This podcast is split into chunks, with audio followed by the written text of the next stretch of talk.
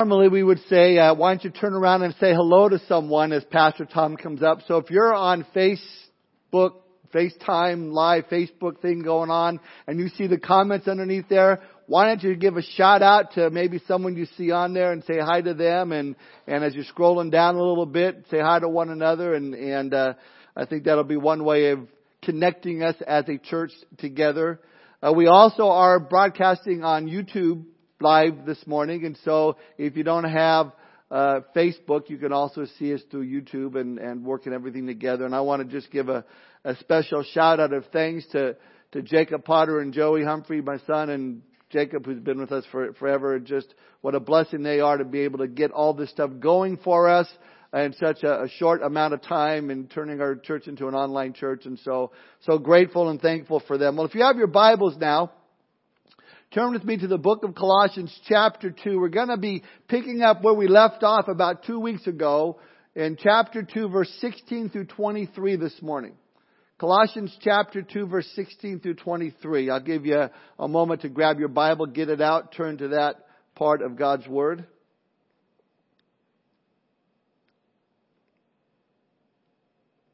I know there's some ushers here that would love to bring a Bible to your house if you don't have one, but uh, such as it is. Colossians chapter 2, starting in verse 16, we read this. So let no one judge you in food or in drink, or regarding a festival or new moon or Sabbaths, which are a shadow of things to come, but the substance is of Christ. Let no one cheat you of your reward, taking delight in false humility and worship of angels, intruding into those things which he has not seen, vainly puffed up by his fleshly mind, and not holding fast to the head, from whom all the body, nourished and knit together by joints and ligaments, grows with the increase that is from God. Therefore, if you died with Christ from the basic principles of the world, why, as though living in the world, do you subject yourself to regulations? Do not touch, do not taste, do not handle, which all concerns things which perish with the using, according to the commandments and doctrines of men. These things indeed have an appearance of wisdom and self-imposed religion, false humility, and neglect of the body, but are of no value against the indulgences of the flesh. The title of my message this morning is Religion versus Relationship. Let's pray. Father, we thank you for this opportunity to gather together online, your church, and to be able to dig into your word. Knowing, Holy Spirit, that you are right there in each person's home where they're sitting right now listening. And it's your desire to speak to our hearts wherever we are at. And so Lord, we pray that we would have uh, receptive hearts, open hearts to receive all that you have for us this morning. We thank you for this opportunity. Lord, we do pray if there's anyone that is listening right now that does not have a personal relationship with your son Jesus Christ, they don't know that their sin can be forgiven. They're not born again today. Lord, would you especially touch their heart this morning?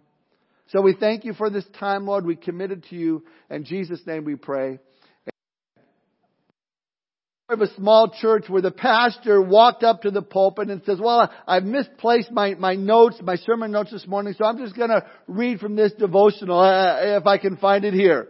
And, and why I, while I do, uh, let's look to the choir and, and they, they can sing a hymn. And he glances over to the choir, but, but he sees that there's only one person in the choir. And the choir director says, we thought the service started at noon and only Mrs. Marsden is here right now. Well, a parishioner leans over and whispers to the person next to him, I love this church. I've never been much into organized religion. Prior to all this going on with the virus, there was a poll taken that 30 to 40% of young adults were leaving organized religion at an alarming rate. And the reason uh, behind it is they reported largely due to discomfort with religiosity, to which I can agree. Because man's organized religion is really man's attempt to have communion with God, whereas the Christian faith is a relationship with God because of not of anything I have done, but because what Jesus Christ has done for us. His sacrifice upon the cross. Paul said in chapter 1 verse 27, our hope comes from Christ in you, the hope of glory. So the real question is not do you attend church? The real question is, is Christ in you? Because it's not a matter of religion, it's a matter of relationship. It's not a question of theology, it's a question of intimacy. It's not knowing about Jesus intellectually, it's knowing Him personally. In, in, a relationship with Jesus, there's no plan to reach God, it's God has reached down to us. In a relationship with Jesus, there's no pride in what I have done. It's all by grace that we have saved. We are saved. In many cases, the result of organized religion is a distraction from the intent of God. However, the Bible does speak about organized believers who are a part of His plan, and, and God calls these groups of organized believers churches. I guess in this case, it could be better called an organized relationship. Because being organized is not the problem. Thinking you can come to God through any other way other than Jesus Christ, that's the real problem. Or thinking after coming to Christ you have to obey a set of rules or regulations, or you have to have some mystical, mystical experience to maintain that relationship with God, or that you, you're going to practice some self-inflicted pain to prove that you truly know Christ. That's the problem, and that's what Paul is addressing to us this morning. Now, two weeks ago, we left off looking at these false teachers that were seeking to infiltrate the church, these, these stealth bombers, if you would, who appeared to be for Christ, but were in reality not of Christ. They were saying things like, well, Jesus is cool and all, and, and Jesus was important, but he wasn't supreme. There was more that you needed besides just a relationship with Jesus. And we looked at four basic teachings of these false teachers. We looked at the Gnostics, the Gnosticism, which taught men's philosophies. Then we looked at the Judaizers, the little yap yap dogs, if you remember, that kept yapping at people's feet and telling them that they need to adhere to rules and, and, and regulations. Thirdly, there were the mystics, those into hyper spirituality and spiritism. And finally, the Essenes, they were into what is called asceticism, or the practice of radical self-denial. Now this morning we're going to continue to look at how dangerous these beliefs are by refocusing, refocusing our attention on Jesus. And if you're taking notes this morning, which I encourage that you do even in your home, we're going to see three things. Number one, focus on Jesus, not legalism. Number two, focus on Jesus, not mysticism. And number three, focus on Jesus, not asceticism. Number one, we need to focus on Jesus, not legalism. Look at verses 16 and 17.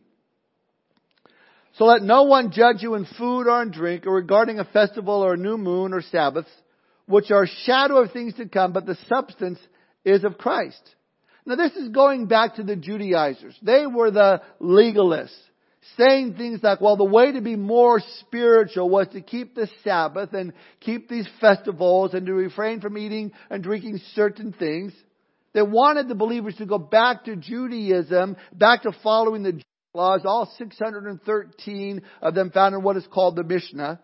Laws that no longer apply to them now uh, that they have a relationship with Jesus Christ.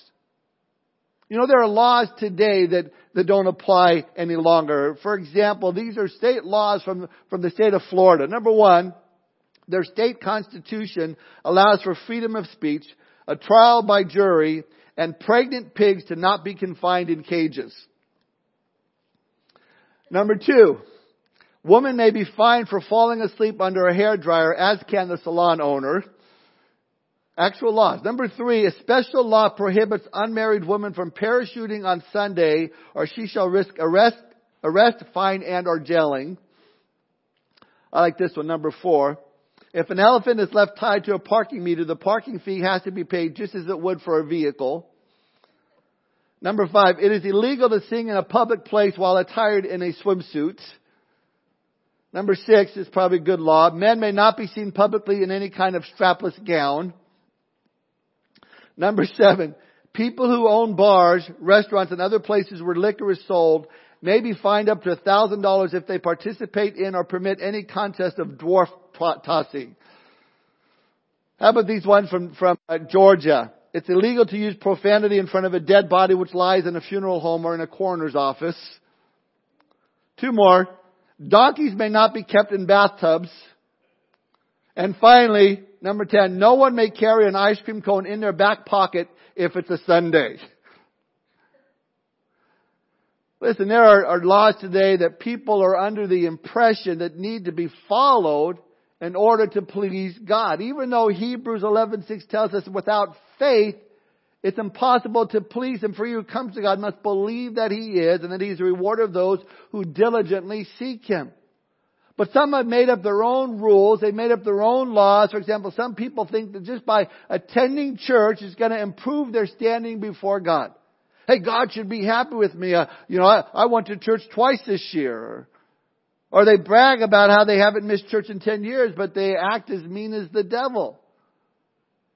I'm sure you've heard all of these. It's been said very well. Going to church doesn't make you a Christian any more than going to McDonald's makes you a cheeseburger. Going to church doesn't make you a Christian any more than going to Krispy Kreme's makes you a police officer. Or the one that gets thrown back at me. Going to church doesn't make you a Christian any more than going to Andy's frozen custard makes you a pastor. My point is that there are those that think that God has put some big scale in the sky and that salvation is based on whether or not you attend church. And there are those that come to church and they never participate in worship. They never open their Bibles. They never really talk to anyone.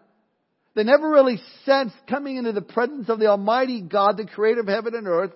And they walk out the doors going, well, I did my good deed for God today. That should count for something. That's legalism in its basic form. During this whole COVID-19 virus, my daughter Laura, she was at the grocery store and she overheard a woman saying to her, she's buying a bunch of things and, and obviously for other people because she says to her, this ought to be enough to get me into heaven. That's, that's legalism. Trying to do something on the outside to be right with God on the inside, never grasping Ephesians 2 verse 8 and 9. For by grace you have been saved through faith and that not of yourselves. It is a gift of God, not of works as anyone should boast.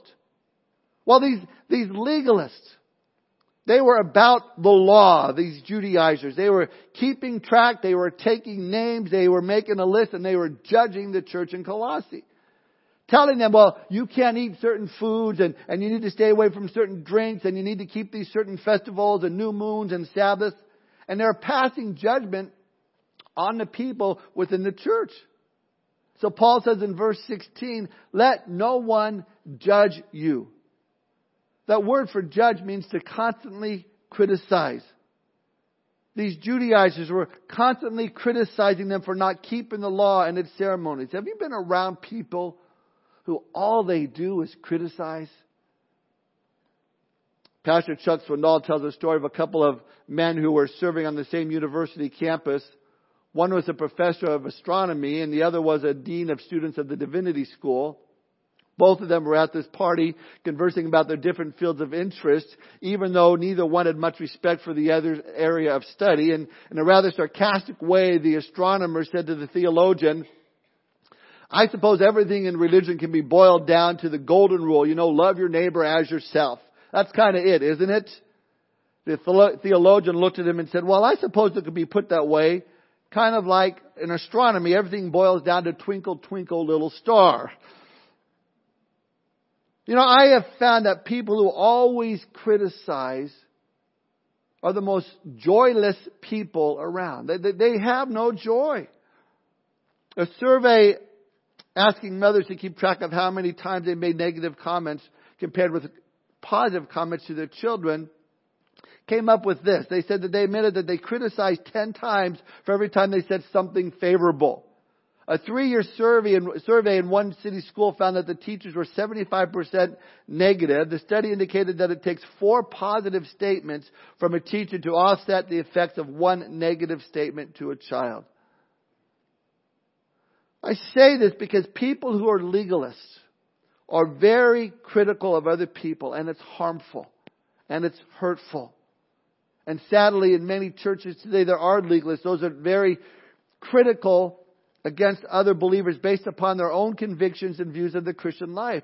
And they have its tendency to, to, to form these convictions based upon a very rigid and sometimes inaccurate understanding of the Word of God. And people develop these strong convictions and live by them.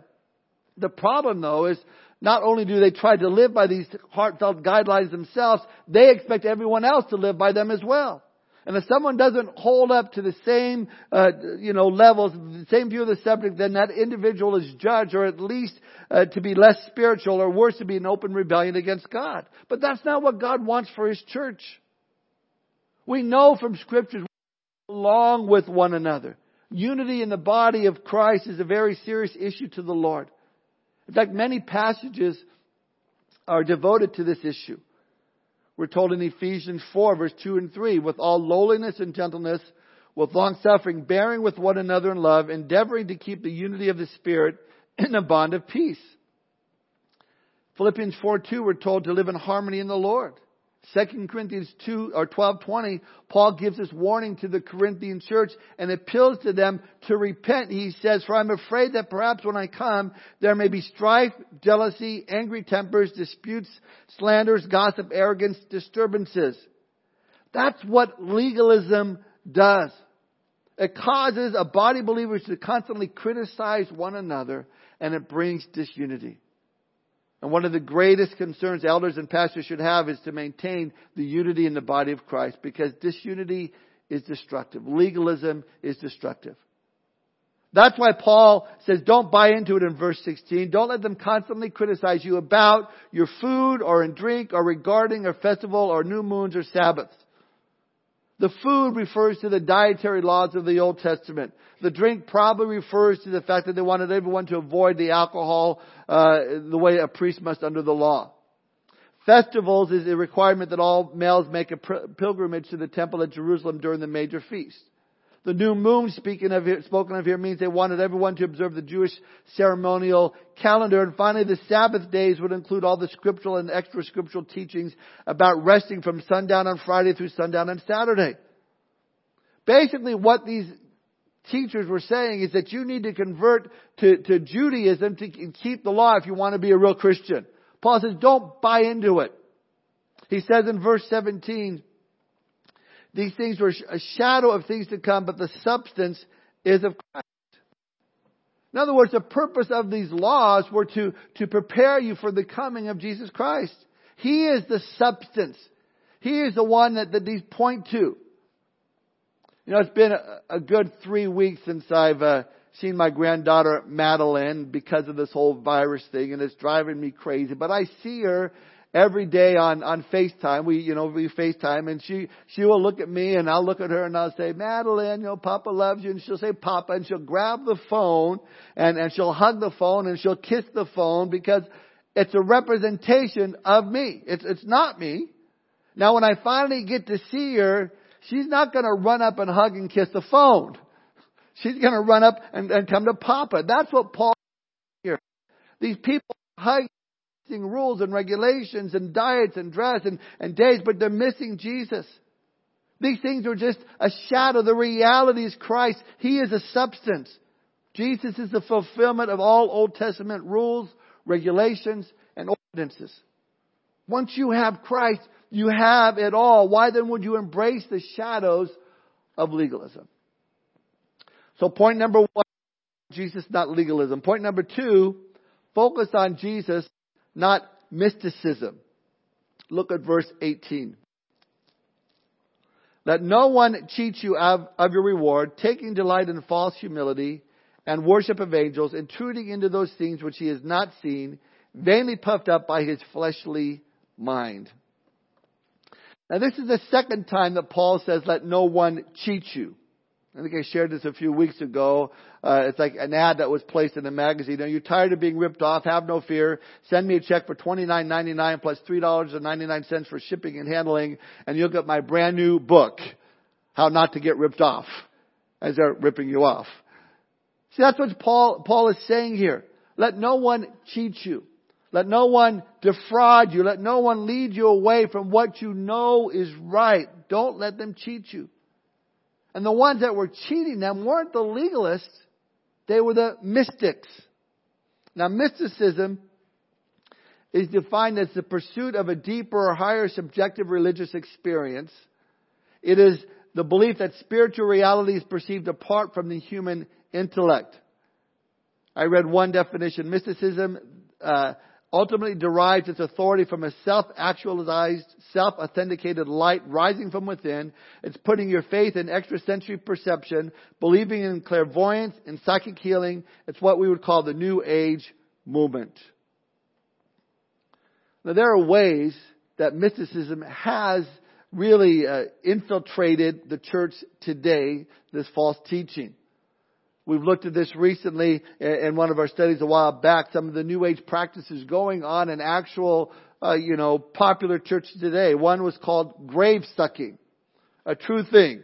It's the act of lying across the physical grave of a deceased preacher or evangelist for the purpose of pulling out the power of the Holy Spirit, a power that was purportedly trapped within the body upon the person's death. I'm not making this stuff up. How about what's called soaking? Or they call it contemplative prayer. It's the encouragement of practicing and making oneself comfortable, playing fitting music, and emptying oneself by saying a word over and over again like a mantra. I mean, the, the simple fact of choosing a sacred word to repeat supposedly shows the, the uh, individual's desire to connect with God. Soaking or contemplative prayer is nothing more than transcendental meditation with a new name. One more is a group today called NAR. It stands for the New Apostolic Reformation.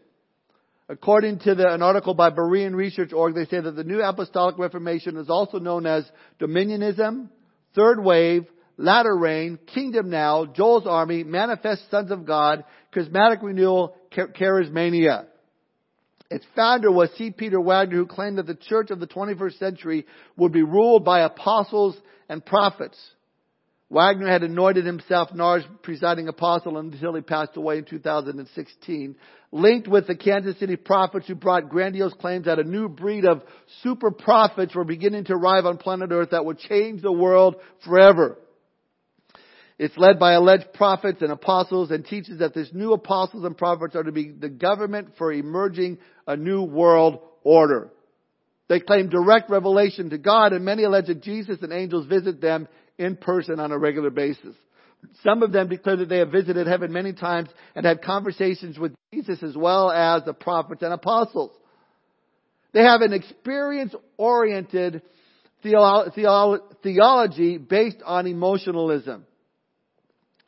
I like what Pastor John MacArthur says. He put it this way, NAR, the New Apostolic Reformation, it's like grape nuts. It's not grapes and it's not nuts. It's like Christian science. It's not Christian and it's not scientific. While the new apostolic reformation isn't new, it isn't apostolic and it isn't a reformation, but it is a rapidly expanding movement being generated by some of the same old troubling false teachers and false leaders that have been around for decades. In the same way, Paul is saying these mystics in his day were claiming that they had special visions and special revelations and contact with angelic beings. So Paul says here in verse 18, let no one teach you of your reward, taking delight in false humility and worship of angels, intruding into those things which he has not seen, vainly puffed up by the fleshly mind.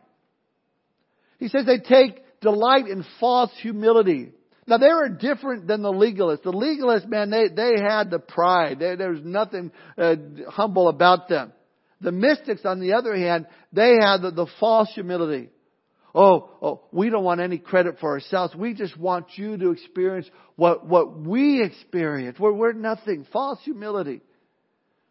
It's when you want others to see and say how humble you are. It's, an, it's all outward. It's all for show. These mystics were saying things like, well, we're not claiming to have all the answers. In fact, we realize that there are others that are a lot closer to God than us, like the angels, and we need to learn from them. We need to, to look to them as our spirit guides. Listen, false teachers and their doctrines are, are, are always trying to get something or someone between you and God. In the case of the mystics, their medium of choice were angels. They believed that, that men and women could pray to angels and the angels would then pray to God on their behalf. What they were doing is similar to the new age today in that they have spirit guides. See, nothing is new under the sun. Nothing is new when it comes to false religion. It's just a rehash of the same old stuff. It's the same idea. Their, their, their pushes that you're unworthy to approach God. You need someone that can stand between you and God. Other ways that this false teaching has infiltrated the church is, through the practice of, of praying to the saints or praying to Mary. Sadly, the Roman church has gone so far as to say that Mary is a co-redeemer with Jesus Christ. In fact, when they pray, they pray, Holy Mary, Mother of God, pray for sinners. That is a false teaching. 1 Timothy chapter 2 verse 5 tells us, For there is one God and one mediator between God and man, the man Christ Jesus. See, Paul is saying here in verse 18, they're intruding into things which he has not seen, vainly puffed up by his fleshly mind. Like virtually all cults and, and false religions, the Colossian false teachers base their teachings on visions, revelations they supposedly received from angels. And all that did was cater to their flesh. Well, I had this vision today. You need to hear this vision that I have. Well, I've had this and, and, and listen what I say or, or, or let's move it up a few years. Uh, listen to this. Uh, uh, I have another testament of Jesus Christ. As, as Joseph Smith would say, listen to what I have to say. How about listening to what God's Word has to say? Galatians 1-8, but even if we or an angel from heaven preach any other gospel to you than what we have preached to you, let him be accursed. Listen again. Jesus is the only go between, between God and man. One God, one mediator between God and man, the man Christ Jesus. In fact, look at verse 19. Paul describes our relationship with Christ in comparison to what the mystics didn't have. Verse 19, he says they were uh, not holding fast to the head, from whom all the body nourished and knit together by joints and ligaments grows with the increase that is from God.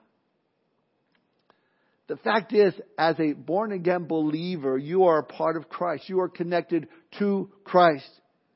You don't need any other mediator. In the same way, uh, I've shared this before, if one of my kids come to me or my grandkids and they want to talk to me, they don't have to make an appointment. Okay, son, I'm available for you between 10 and 11. Just see my secretary. No, my kids can come to me anytime whatsoever, show up, open my door and say, excuse me, dad, I need to talk to you. Why? Because they're my kids. I'm related to them. We're, we're part of the family. See, this is what Paul is doing here. He's giving us a better description here of how we can do the same thing with our Heavenly Father. Because Christ, we are in Christ. That means we are part of, of His body and He is the head and we're the, the rest of His body and we get his, our nourishment from Him. In other words, we have a direct link to Christ.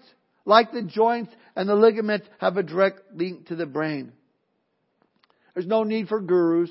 There's no need for religious systems that tell you how to get to God. There's no need for spirit guides. No need for the psychic hotlines, the angels or Mary. You only need one thing, and that is to be connected to Jesus Christ. It's a personal relationship with Jesus Christ. Jesus put it this way in John 14, 6. I am the way, the truth, and the life. No man comes to the Father except to me. That's as straightforward as you can get. I mean, that's a, a radical claim. How could Jesus make a claim like that? Because he did what no other religious leader was able to do. Jesus dealt with that which was keeping you from God in the first place, which was your sin. And he dealt with it by becoming sin for you. He became sin who knew no sin so that we might become his righteousness. Jesus died at Calvary, rose again on the third day to prove that he was the real deal. In fact, the Bible says when Jesus died upon the cross, the veil temple tore from top to, to bottom, signifying that we have open access to God the Father. That you and I are free to spend time with God and fellowship Him with Him through Jesus Christ. So these mystics, these false teachers in Colossae were ignoring the reality of our connection to Christ, that He is the only mediator we need. So Paul says, let no one rob you of this. Let no one tell you that you are unworthy to approach God or not spiritual enough to have that type of relationship with Him. This is what Jesus came to do, to bring you back in fellowship with the Father, to connect you personally with God. False teachers, they always want to promote their doctrines, all these things that, that will mature you and take you deeper into the Christian life if you listen to them. It's all about them. Paul says it's the opposite. It's all about Jesus. That is why the simple joy we have in our relationship with Jesus Christ needs to be guarded. Because there's something about religion and legalism and, and mysticism that is so attractive to our flesh. It always seems more spiritual to practice something mystical like that than to simply just talk to the Lord as we would talk to a friend. More uh, spiritual to practice grave sucking or soaking than simply talking to the Lord. Listen, it's never more spiritual to rely on experience and emotionalism than the Word of God. It's never more spiritual. It's a return to shadows that will cheat us now and later. It's always that way. Though some popular movement may come and go, these false doctrines, they come just in some form or another, and it just keeps going and going and going. That's why we as a church, we reject spiritual phenomena that are based solely on experience. We are to look to the Word of God for the basis of all of our faith, all of our practice. Now this brings us to our final point. Number one, focus on Jesus, not legalism. Number two, focus on Jesus, not mysticism. Finally, number three, focus on Jesus, not asceticism. Now this is an interesting practice. Look at verses 20 through 22. Therefore, if you died with Christ from the basic principles of the world, why, as though living in the world, do you subject yourselves to regulations? Do not touch, do not taste, do not handle, which all concerns things which perish with the using according to the commandments and doctrines of men. In other words, our focus needs to be on Jesus, not asceticism. Now, if you're going to go astray by some mystical thing, or if you wanted to go astray and get all legalistic, if you did, if you're going to be cheated and robbed of your reward or misled, you would not want to pick door number three here. You would not want to go this route of asceticism. I mean, it, it is the worst out of the three. Asceticism is radical self-denial. It's deliberately refusing to have any material comfort at all in order to gain spirituality. Do not touch. Do not taste. Do not handle. This is asceticism. Now this group called the Essenes practiced asceticism. They would say things like, receiving Jesus as your Lord and Savior was good, but if you want to take it to the next level, you need to kill your flesh. You need to, to put to death that, that carnal nature so that real spiritual uh, reality you could, you could be realized. And the way to do this was to deny the flesh, not just deny the flesh, but deny the luxuries of life. Even for some, the necessities of life, and then to punish the flesh by putting it through horrible hardships. Sadly, through the years, this has found its way into the church. In the fourth century, a man by the name of Septimus wore so many chains that he had to crawl around on his hands and knees. Bessarion, a monk, would not even give into his body's desire for restful sleep, and for 40 years he would not lie down while sleeping. Macarius the younger sat naked in a swamp for six months until mosquito bites made him look like a victim of leprosy. One man by the name of Maron spent 11 years on a hollowed out tree trunk. Others lived in caves, dens of beasts, dry wells, even tombs. To suffer this discomfort, this, this filth, this stench, worms and maggots were considered to be spiritually beneficial and a sign of victory over the body. Martin Luther went without sleep enduring bone chilling cold without a blanket and literally beat up his body uh, to the point where where he thought he was doing something right with the Lord. Later he commented, if anyone could have earned heaven by the life of a monk, it was I, is what he said. Doing these things was supposed to guarantee that you would become more spiritual. They're all outward things that were supposed to have a, an inward effect on your life. But that's not how it works. We are changed from the inside out, not from the outside in. Look at verse 23. Paul says these things indeed have an appearance of wisdom and self-imposed religion, false humility and neglect of the body, but are of no value against the indulgence of the flesh. I like the way the New Living Translation puts Colossians 2.23. These rules may seem wise because they require strong devotion, pious self-denial, severe bodily discipline, but they provide no help in conquering a person's evil desires. Trying to become more spiritual through self-denial and outward disciplines would be like going and purchasing Leonardo da Vinci's original painting of the Mona Lisa, taking it home. Once home you think, you know, this needs a little bit more color and, and maybe a little more detail. So you get out your finger paints. No one in their right mind would do such a thing. Why? Because it's a masterpiece When Da Vinci was finished, he was done. He created a masterpiece. Now in the same way, our salvation that Jesus Christ accomplished for you, for me, is a masterpiece. When Jesus said, It is finished on the cross, it was done. Our salvation was complete. Our sin was forgiven. Just enjoy it. Just live in it. Just hold fast to the head. Let Him do the work inside you that will motivate you to love and the good works. It's an understanding that you as a Christian are free from the rules and the regulations of this world. You are literally dead to them. They're no longer the controlling force of your life. The only restriction that God has placed on your life is to stay away from things that are sinful. Because that which is sinful will cut you off from the life of God. And reality, in reality, that is the key. The, the key is holding fast to the head, Jesus Christ. The key is abiding in Him, letting His life flow through you. If you do that, you will have all you need for life, for godliness. Your life will be complete in Him. And notice this back at the end of verse 19. When you're focusing on Jesus, you will grow with the increase that is from God. That means we're going to grow according to God's timetable in the areas that He really wants us to grow in. You know, God's timetable is, is not our time timetable. There, there are no shortcuts to spirituality. No, no shortcuts to, rather to spiritual maturity. God's idea of where we need to grow does not always match up with our ideas of where we think we need to grow. Now our timetable is usually, I want it now. We want the, the instant fix. We want the instant healing and the instant blessing. Man, we want this COVID-19 virus to be over so we can gather together as a church again. But that's not always the way God works. Oftentimes, God needs to lay the foundation before He can build the house. We just want the house, but without the foundation, that house will eventually crumble and fall. So God does the work in our lives as we dig into God's Word, precept upon precept, line upon line, and His time and our lives, we begin to grow. As He lays that foundation, then the blessings come, miracles come, provision comes, and we produce lasting fruit. As we focus on Jesus, we will grow with the increase that comes from God. That's the growth that you and I need. So, the answer to legalism is to focus on Jesus and the grace He's given us. The answer to mysticism is to focus on Jesus and how profoundly we, we are related to Him. He is our mediator. And finally, the answer to asceticism is to focus on Christ and to recognize that Jesus Christ did all that work upon the cross when He said, It is finished paid in full.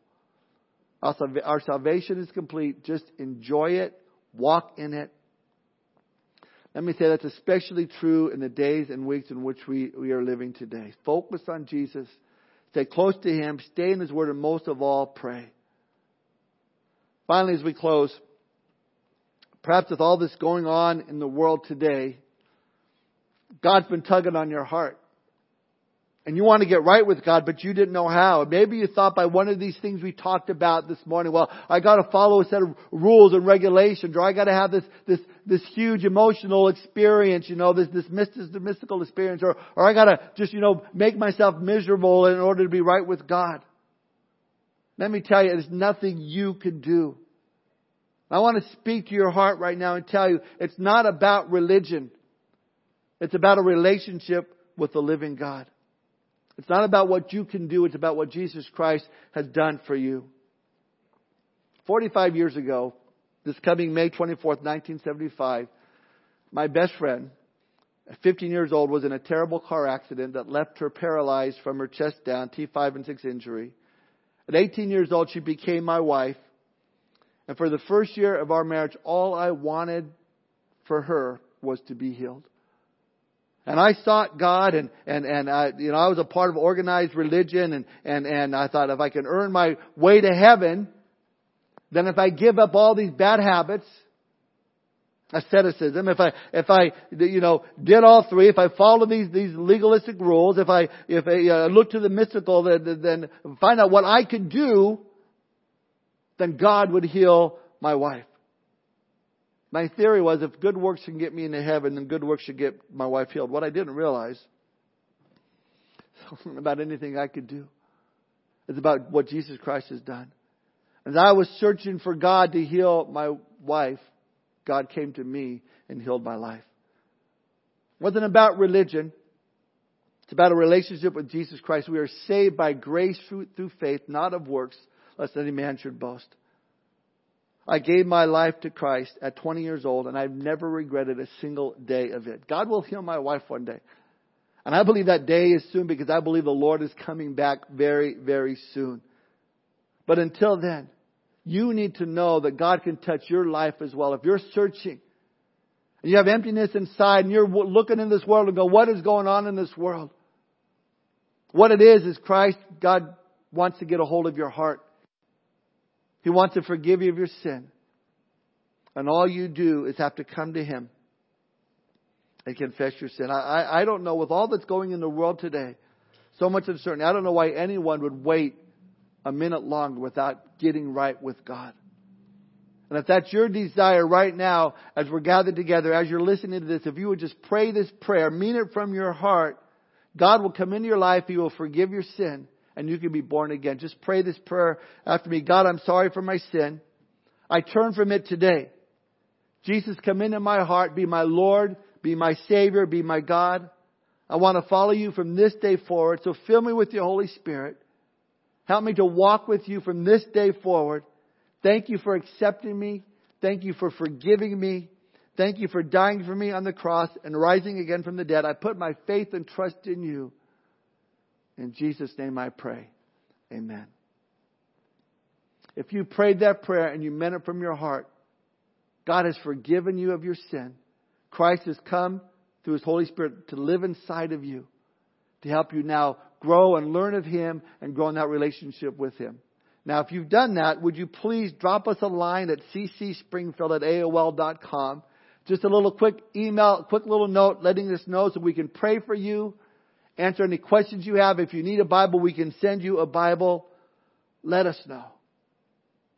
Finally, for us as a church, as the worship team come, comes on up, we're going to do one more song because we're going to close with a song like we normally do.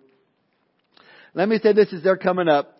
We have the opportunity, like no other time in history of our generation, to be used by God to bring about a great revival in our country before Jesus Christ returns. Man, we have been praying for years for revival in our nation. And think about it. We're not hearing any more about the crimes in Chicago, are we? We're not hearing any more about the gang violence in LA. We're spending time home together as a family. We're taking walks through our neighborhoods with our families. We're eating meals together with our families. It's amazing when you stop and think about it. I read that the ban on elective surgery due to COVID-19 applied to surgical abortions, basically banning abortions for anyone more than 10 weeks pregnant. I read that anyone who performs an elective surgical abortion in Texas between now and April 21st can now be sentenced to jail for 180 days or fined $1,000. Amen. I heard of a brewery that is no longer making alcohol but instead making hand sanitizer. Those are all good things. But that's not revival. But what is? It's people open to hear the gospel of Jesus Christ. They are open like never before. This could start this great healing in our land. So our job, church as Christians, Calvary Chapel Springfield, the wider church, the Church of America, we need to keep praying. My pastor, my first pastor, Pastor and Evangelist Greg Laurie, had asked us to pray at 714. You can pray at 714 a.m., 714 p.m. Why? Well, Second Chronicles 714. If my people who are called by my name will humble themselves and pray and seek my face and turn from their wicked ways, then I will hear from heaven. I will forgive their sin and heal their land. Man, I'm ready for our land to be healed. I don't know about you. Listen, we don't know what tomorrow holds, but we do know who holds our tomorrows. So let's, as a church, continue to pray and see how God can use each one of us to reach people for Christ. Remember, our church isn't empty. We're just deployed. Let's pray. Father, we thank you for this time this morning, Lord. We thank you for your word. And we thank you for just how powerful you are and your word is to change our lives. And I do pray, Lord, if there's anyone that listened to this message that, that gave their life to you, Lord, that they would continue to walk with you, Lord, that they would come to know you in a greater capacity as their Lord and as their Savior. Bless us this week, Lord, as we uh, just continue just to be in our homes and pray and, and grow together as a family. We do pray for the needs of others. We pray for this virus to end, Lord. We pray for the time that we can gather together once again as your church. Either here in this building, Lord, or in the sky when you take us to be with you. So thank you, Lord, for this time. We give you all the glory and praise. In Jesus' name we pray. Amen. I would say to you,